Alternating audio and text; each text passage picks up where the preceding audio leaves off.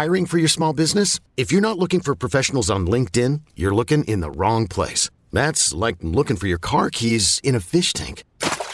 LinkedIn helps you hire professionals you can't find anywhere else, even those who aren't actively searching for a new job but might be open to the perfect role. In a given month, over 70% of LinkedIn users don't even visit other leading job sites. So start looking in the right place. With LinkedIn, you can hire professionals like a professional. Post your free job on linkedin.com/recommend today.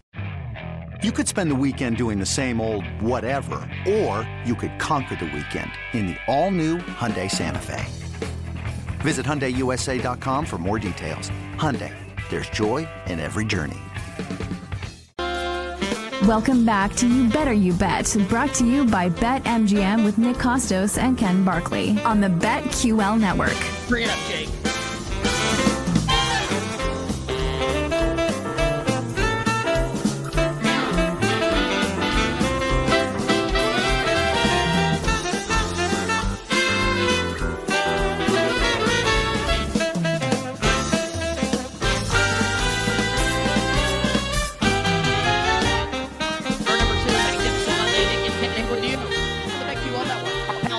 The Whale Capper stops by 1 hour from right now. We'll talk NBA draft. We'll talk Beal. We'll talk Chris Paul. All things NBA betting with our pal, the Whale Capper, Drew Densick, to start the 5 o'clock hour Eastern time. 8 buckets still to come. Power hour, final hour, all our bets for tonight still to come.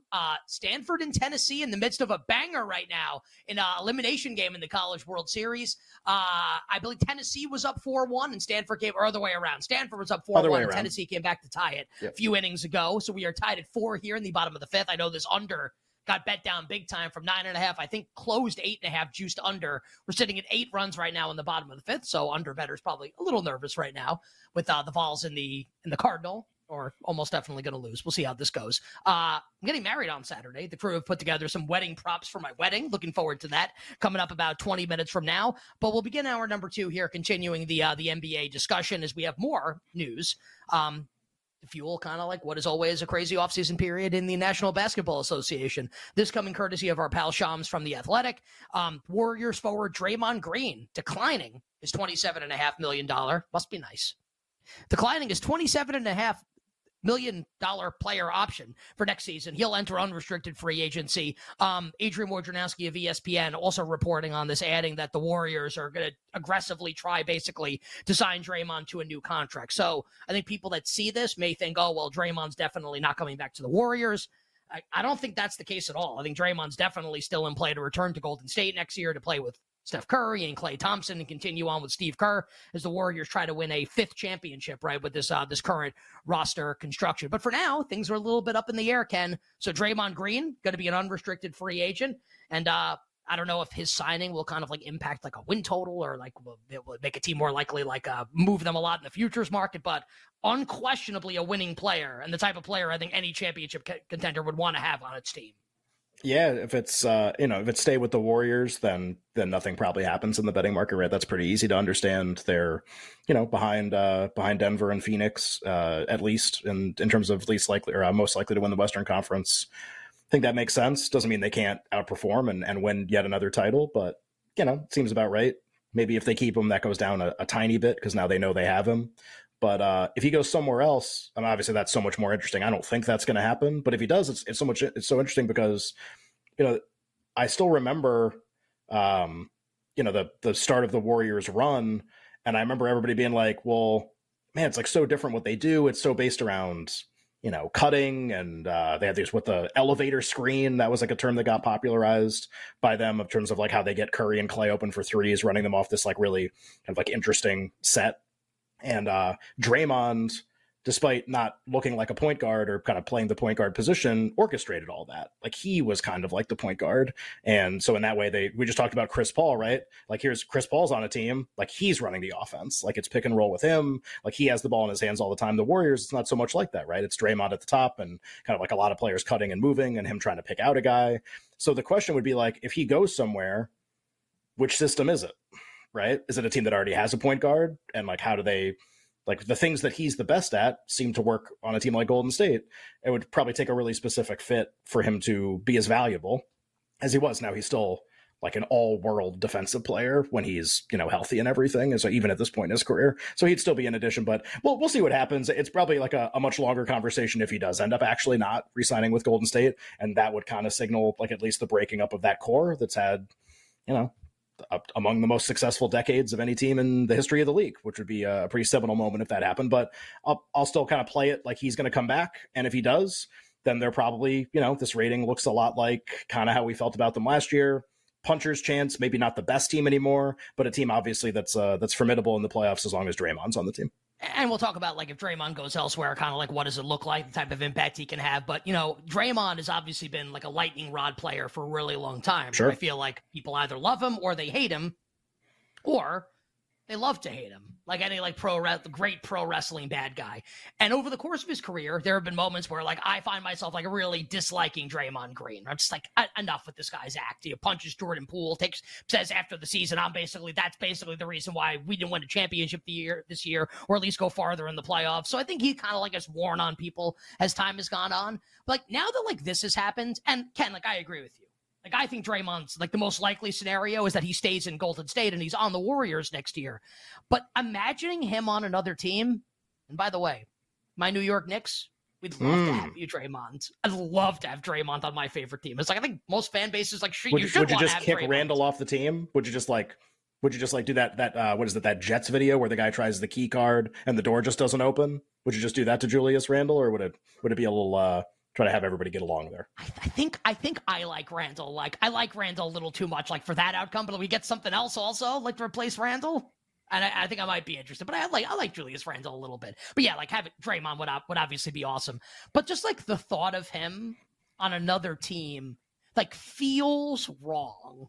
Like, it would be cool if he came to the Knicks, if he went to another team. Like, he'd obviously still be Draymond Green, still be a good player, probably the same type of personality, obviously. But it just feel weird. Like, it's just one of those. It's like Curry and Clay, too. Curry or Clay on another team, same thing. Could you imagine, like, Curry would obviously be like, that one would be unbelievable. Yeah. Clay would be unbelievable also. Seeing Draymond on another team would feel wrong almost. Like, sure. Feel bad. Like, it should not happen. Like, he should remain with Golden State until his career is over. Yeah, no, I agree with you. I kind of hope he stays just to see if there's – what's that soccer term that I always use that you've like never heard, but sting in the tail, to see if like the end of their careers can produce like one more title, one more run. They go as far to a certain extent as Curry's prime will let them go. And maybe it feels like they're probably done winning titles, but you never know. Maybe one more postseason run is possible. If the group gets broken up, then the likelihood of that obviously goes way down. Wherever Draymond goes, he can have a positive impact. But yeah, I mean, I like when the Warriors are at least like have these players and are good. I think the playoffs are better when they're in it and with a chance. And if that happens again next year, then, you know, as even just as a fan, even if there isn't a betting impact necessarily, as a fan, I think that's good. I like how, like, you know, when we're getting old, when like Mike Dunleavy Jr. gets named the new general manager of the Golden State Warriors to replace Bob Myers. Just a crazy like, wait, what?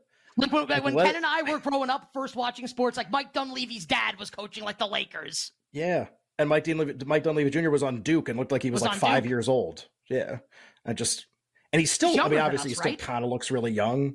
Yeah, still looks pretty young. He's 42. He looks exactly the same. He's 42. Yeah.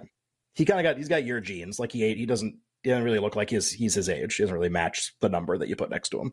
Except he's tall and a professional athlete, and I'm not. So we can appreciate that from Mike Dunleavy. Now an executive making, you know, a ton of money to run a basketball team. God bless him. You better Nick and Ken on a Magnificent Monday. Also in hour number one, when you're like, yeah, you know, like fans and like radio hosts and podcasters, like all think they'd be great general managers. Yes. Yeah. Yes, we do. Well, that's part of the shtick. That's part of it. You're just critiquing I say you like it's you, but it's me and it's everybody that does this stuff. Yeah, that's what you do. You critique everything that person does, because, like, you know, when we play Madden and 2K and all these things at home, it's like, well, I don't do that. I would do that totally differently. Like, it's the same with coaching. It's just, and then you actually get like some depth and insight into how complicated everything is, and you just go like, oh my god, like, oh my god, like, nah, I'm good. Like, yeah, cool. He's an executive running a team that has a million perks. I'm sure it's awesome. Also, if the life of an executive is anything like the life of like a lot of GMs or like anyone in most professional sports, it's like not a whole lot of time for a life. Like Nick and I have been pretty explicit that we like having lives. We like doing that stuff. That wouldn't happen if we ran a team. If you could be a general manager in any sport, what sport would you want to be a general manager in? I mean, I would have to say, I mean, if I just could be one, I want to ask some follow-up questions, but I'll try not to. I'll try to just be like, it would be fun to be, well, I just like the answer for longevity is baseball with an owner who will spend anything. Cause like you have a natural advantage over the other teams that you're competing against. Whereas in the other sports, you don't. Like you don't have a natural advantage. So, you know, like in the NFL, like it's going to be a lot tougher to get a second term, to get a second contract, because you don't, like, all the other teams are kind of playing by the same rules. And in baseball, that's not true. At the same time, I would be terrible at running a baseball team because I'd be brutally bored every single game that's happening on a field. Yeah. You'd be bad. I think you'd be good at it.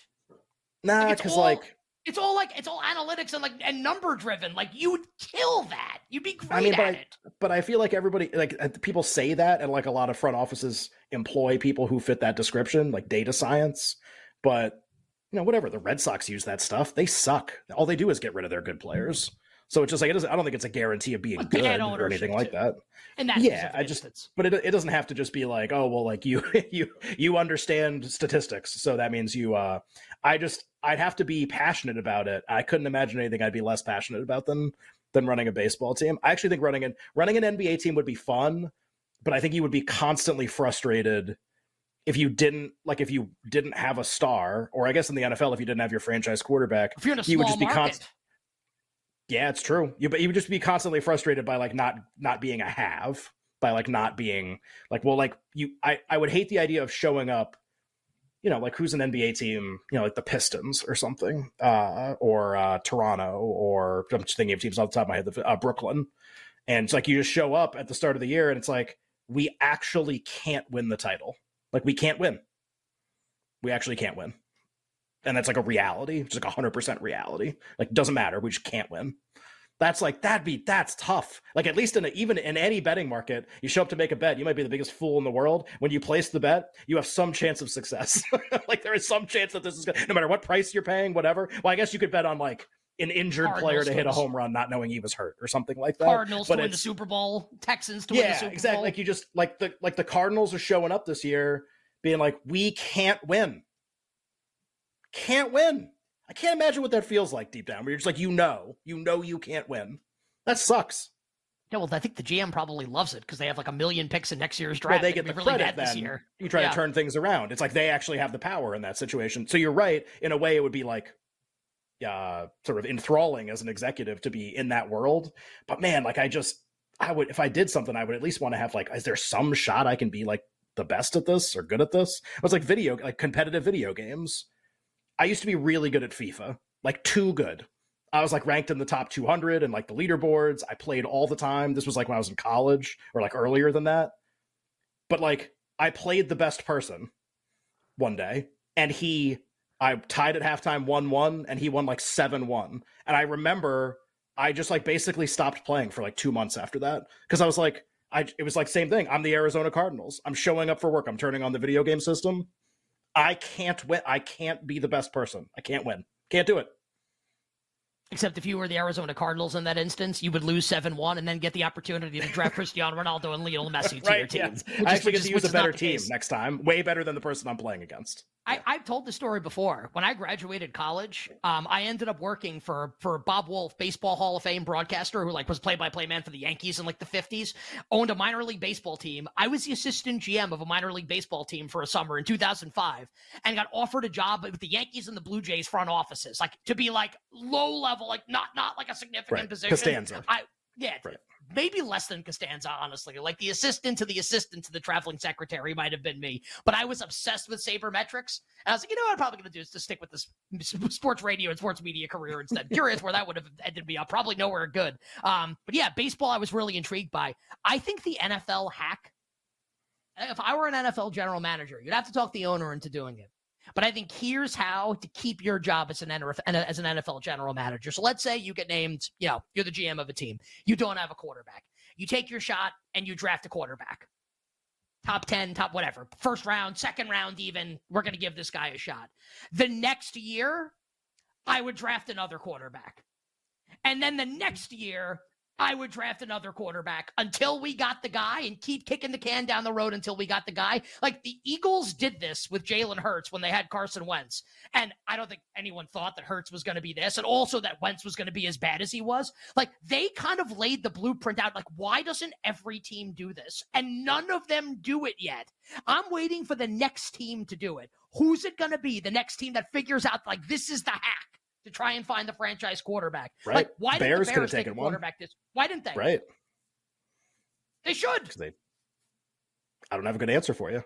Why didn't Arizona? Well, because I think they're trying to be bad. I think like they want to take a quarterback next year probably. Like that I think is a little understandable. Well, no, but in your rule, they would take one here and they take one. They're going to be good this year with a rookie quarterback? I guess well, maybe like they'd be better maybe like with a good rookie quarterback than they would be with like Colt McCoy and David Blau. Start him halfway through the year and then take Caleb, just rig it and take Caleb Williams next year. And the Utah Jazz. And trade the rookie and Kyler Murray. Yeah. Keep kicking the can down the road. Flip them all. Yeah. Like some Madden franchise. That wouldn't be great if that were true. But actually, Madden franchise would have sucked for a long time. Coming up next, what would the Golden State Warriors look like without Draymond Green next year? What would the impact be in the betting market? That and more on the other side.